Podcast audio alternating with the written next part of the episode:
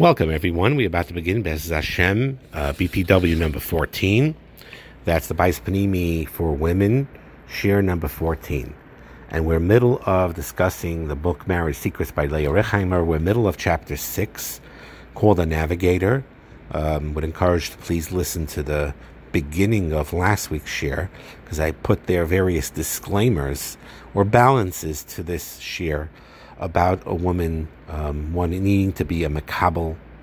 And we talked about how a lot of this chapter and a lot of what's said here is to combat the unhealthy aspects of the feminist movement that cause so much damage to marriage by saying and, and you know and, and, and sort of bashing any wife who wants to um, you know look up to their husband and things like that. And what we need to know that it's the most natural thing for any woman to want to look up to their husband, to want to feel protected by their husband, and to bring and to um, and to um, serve him. And for most women, it comes so naturally, and they're happy with that role, and they feel fulfilled with that role. And it's not at the expense of losing any of their individuality, because any healthy, good husband, even as their wives are showering on them love and attention, they also reciprocate and acknowledge their wives and their opinions very much dearly and greatly. And um, and they have harmony. So we need to understand the balance of this. Uh, but it, it is clear, HaKadosh Baruch Hu created it this way, that an Isha, a woman in general, is a Makabel. And for some for some women, it's a hard thing to uh, you know to swallow. Sometimes it's culturally, sometimes it's their personality that it's you know that it's hard to accept that. But ultimately, it is a very very important thing. The smartest decision in general is to be mavater for shalom, to, to to follow your husband's will, and of course he needs to learn to be mavater too. That is one hundred percent true.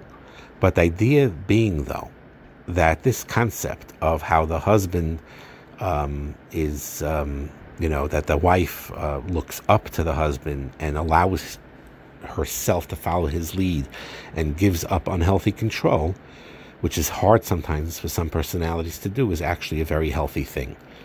Now, she brings out an interesting question here that people ask when they hear this.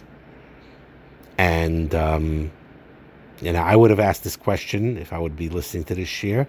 And one of her students asked this shir to her, she said. So she was talking about this whole concept that we started talking about in last week's shir, about how the husbands uh, uh, ha- should have the final decision in in, in, in, in, in the house, in, you know, in, in the home and in the family life. Which, again, listen to last week's shir, what I said, the name of Shimon Gruen, how that could work in a in a healthy way. But the bottom line is, one of them asked this. He says, if you're right, don't you see in the Torah sometimes the opposite? You see, for example, Sarah tells Avram, send Yishmael away. Avram didn't want to do it. Hashem says, listen to Sarah.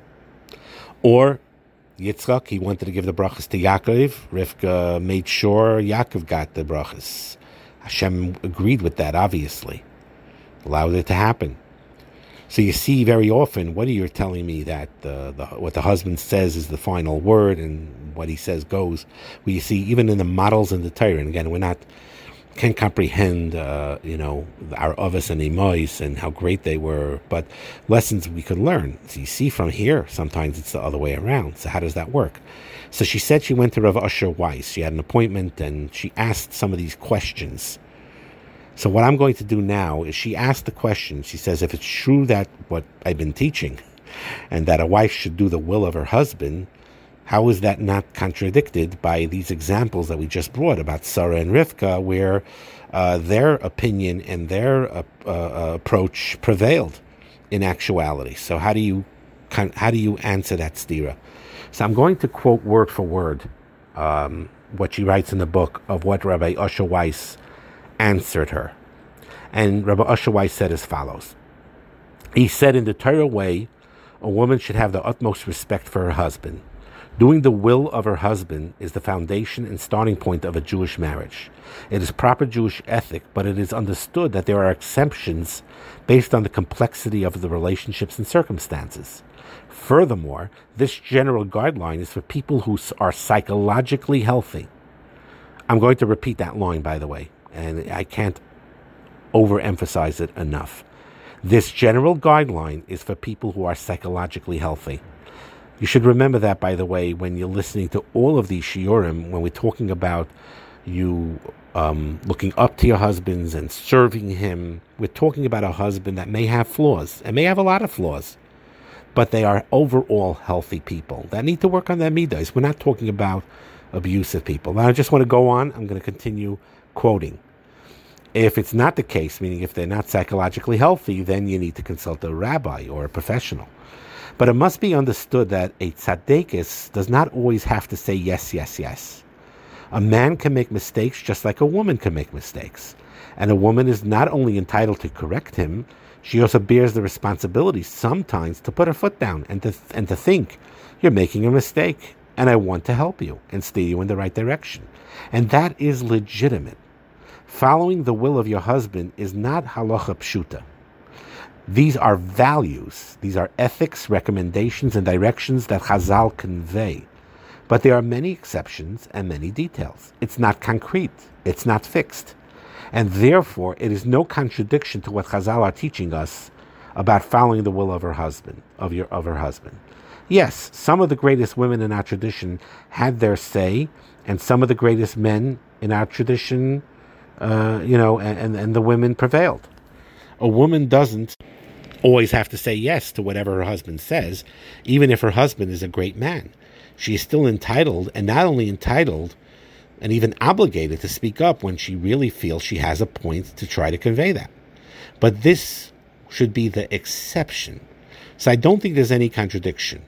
A woman should try to make her husband the king of the family, but sometimes a queen has her say, and we expect the king to listen carefully to what the queen has to say. So this is what Rav Asher Weiss answered Leah Reichheimer when she asked this question. And the aside basically here is on Ezer Kenegdai, that when it says opposite him, helpmate opposite him, opposite means that at times we take the opinion opposite of our husbands, but only to improve the outcome, not to win the argument, and not in order to feel superior to him. So I think what she's saying in this line is extremely c- crucial. That let's say, you know, you normally, you know, you're easygoing, and you, you, you listen to your husband, but you realize you, you, you really feel she he's on the wrong track about this. And you really need to express it. So here is where soul searching is needed. Why are you contradicting him? Again, and I'm going to repeat what she says here. Opposite means that at times we take the opinion opposite our husbands, but only to improve the outcome, not to win the argument or in order to feel superior to him. So if your kavanah is not to feel superior to your husband, not to win an argument, but because you truly, truly feel that in this particular subject, you know, you're correct about something and and and you need to correct the situation, then, of course, you speak up. He brings, she brings down from uh, Rav Ben Tzion Abishol that Hashem's main will is that there should be shalom and harmony between a husband and wife, and that supersedes tzedek, meaning that keeping the peace is more important than having your decisions always prevail. Now, that doesn't mean you, you hang on blindly to everything your husband says, Um, but there, it is important very often to relinquish that control and um, and allow your husband to make those decisions. She quotes someone, Rav Gershon Bess, and um, he. This is what she she's quoting here from him. There is no question that in order for a household to run properly, there has to be one leader. So the ultimate authority has been given to the husband, as the Torah states, I shall make a helpmate opposite him. That also doesn't mean that a husband always acts correctly. A dictator may have the authority, but he may still be a dictator. The Torah expects the wife to voice concerns and for the husband to be a mensch and to consider her opinions. But ultimately, two leaders can cause a family to live in discord. This is Rav Shim, uh, Rav Gershon Bess's words. Again, I would qualify this to the words of Rav Shimon Gruen, that in healthy marriages, there needs to be a discussion about certain realms where the husband indeed relinquishes that that that authority. Certain things, certain, again, every husband's different. So for some husbands, for whatever reason, the way where the, where the couch is put in a living room, or or or, or what type of menu there is, is uh, by guests for Shabbos is, is very important to him.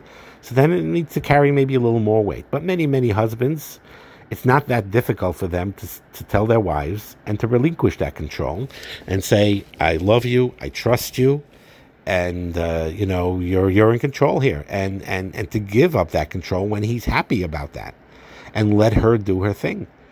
And that's a that that's a beautiful thing. And some things the other way around. In other words, they could actually have discussions about these things. But ultimately, you know, overall, Hashem did create the structure where push comes to shove, the husband has the final say on on, on, on, on, on important things in, in the in the family structure. But what the author's trying to say here, he brings she brings sources from Rav Gamliel Rabinowitz, who's a present Mekubal, Marsha, Avos Rav Nosson, all these things that prove the, from Chazal that this is the way it's, you know, meant to be in a normal dynamic. But she does emphasize that giving up that unhealthy need for control creates a, such a harmony and a love in the home that it'll actually increase your joy in the marriage. And um, and and instead of, you know, decreasing it, it'll increase it infinitely.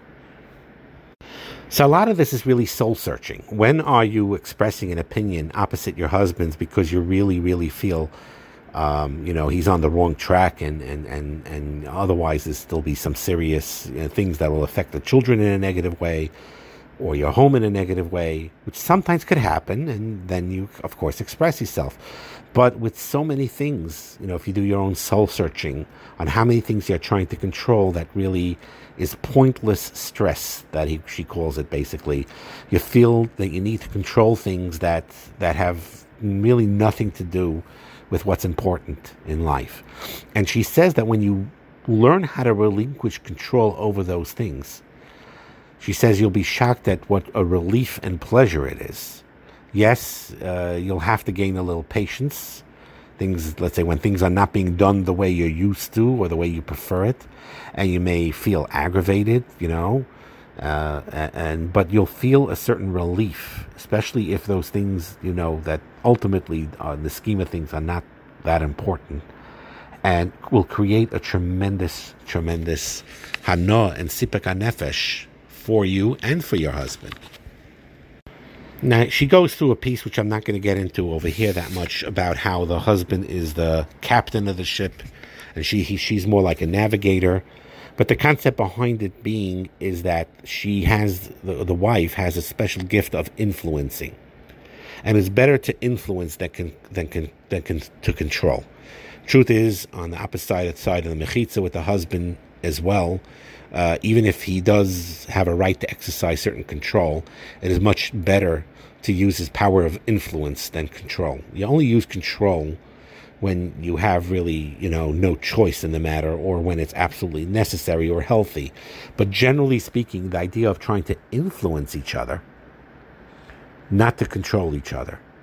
And uh, she's talking to the women now, and she says it's far better to do that when you learn how to influence gently versus controlling. It creates such a hana and sipuk hanefesh, not just for the husband, but for the wife herself, who's relinquishing that unhealthy control. Okay, she brings um, over here also a hashkafic concept, which is true, that HaKadosh Baruch Hu created the sun and the moon originally in equal in size, and the moon went to become larger, complained to HaKadosh Baruch Hu, and Hashem agreed, but made the moon smaller. And um, and it's brought down in Chazal that that's why the men are compared to the sun, while the woman to the moon, in the monthly cycles. You see that that's very, very clear. And Rabbi Azriel Tauber used to explain that just like the moon does not shine its own light, but rather reflects the light of the sun, And just as the moon reflects the sun and can shine only when the sun is shining, a woman is a reflection of her husband. If she he shines, she will shine. If she doesn't let him shine, she will not shine either. That that's a yesod that he brings down, and that's a very important uh, uh, point. She has a tremendous amount of influence as a catalyst to trigger greatness in her husband, which in turn will give her the most sipuk hanefesh. She allows the sun to shine, she will get the benefit of that shine. Now the Rabina Bechaya says, he bring, she brings out uh, um, from Chumash there, that HaKadosh Baruch Hu put in the woman's nature, in a wife's nature, to want to be, to a certain degree, dependent on their husbands.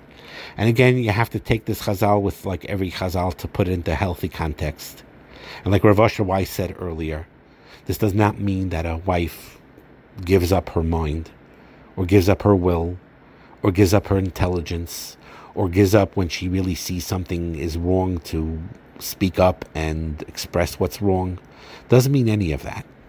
What it means is, is overall, as a general mahalach, when you're dealing with a normal people, like we said, all this is about healthy relationships, and you're dealing about a husband that's a good person that may have a lot of flaws, but is a good, healthy person, that this idea of wanting to be uh, dependent in a healthy way, I would call it interdependence really, and to allow your husband to shine, and to support him, and to love him in any, every way possible, and give up unhealthy control, that is ultimately the that gives the wife the greatest amount of simcha and sipuk hanefesh.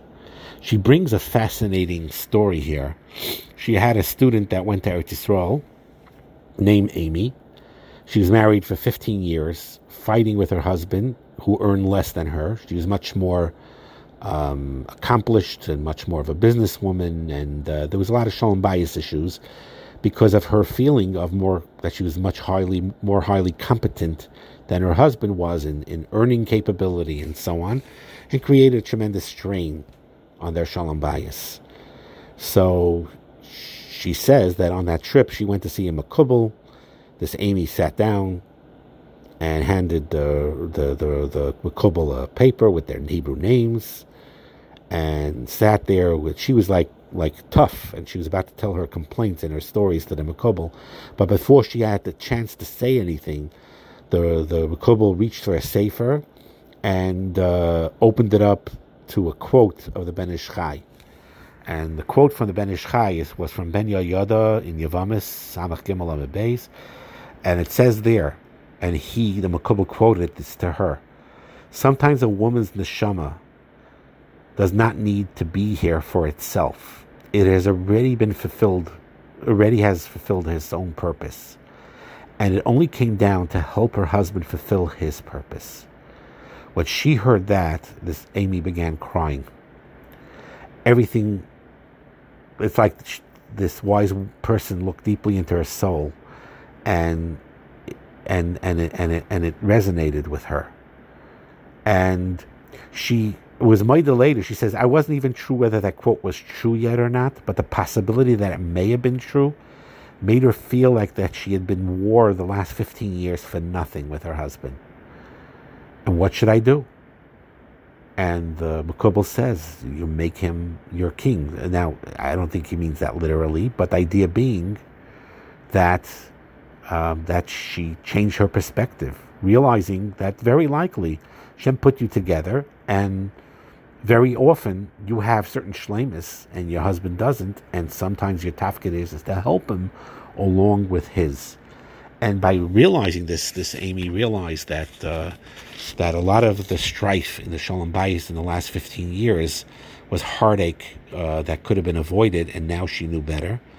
And by doing this, this enhanced the shalom bayis greatly. And it doesn't say this here, but it's very certain that uh, as she did this, uh, her husband grew and became more capable. You find that a lot, by the way, that if you find a dynamic where sometimes the wife is more capable in certain ways than the husband, and she, instead of looking down condescendingly, just supports him, he actually grows and gets built up.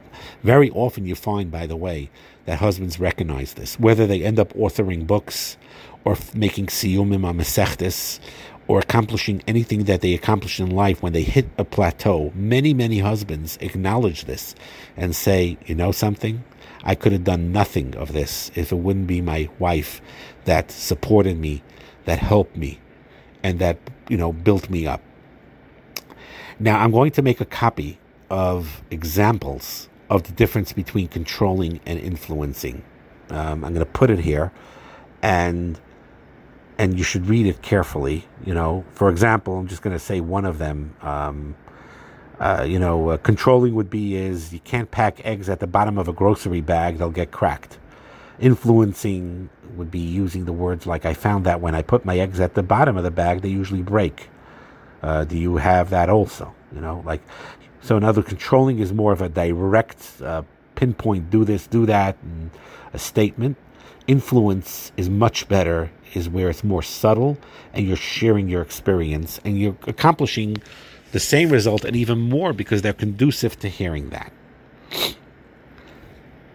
So I'm going to make a copy of it and please read it because it's a beautiful tool to learn how to, you know, focus on your wording, to learn how to use influencing words rather than controlling words.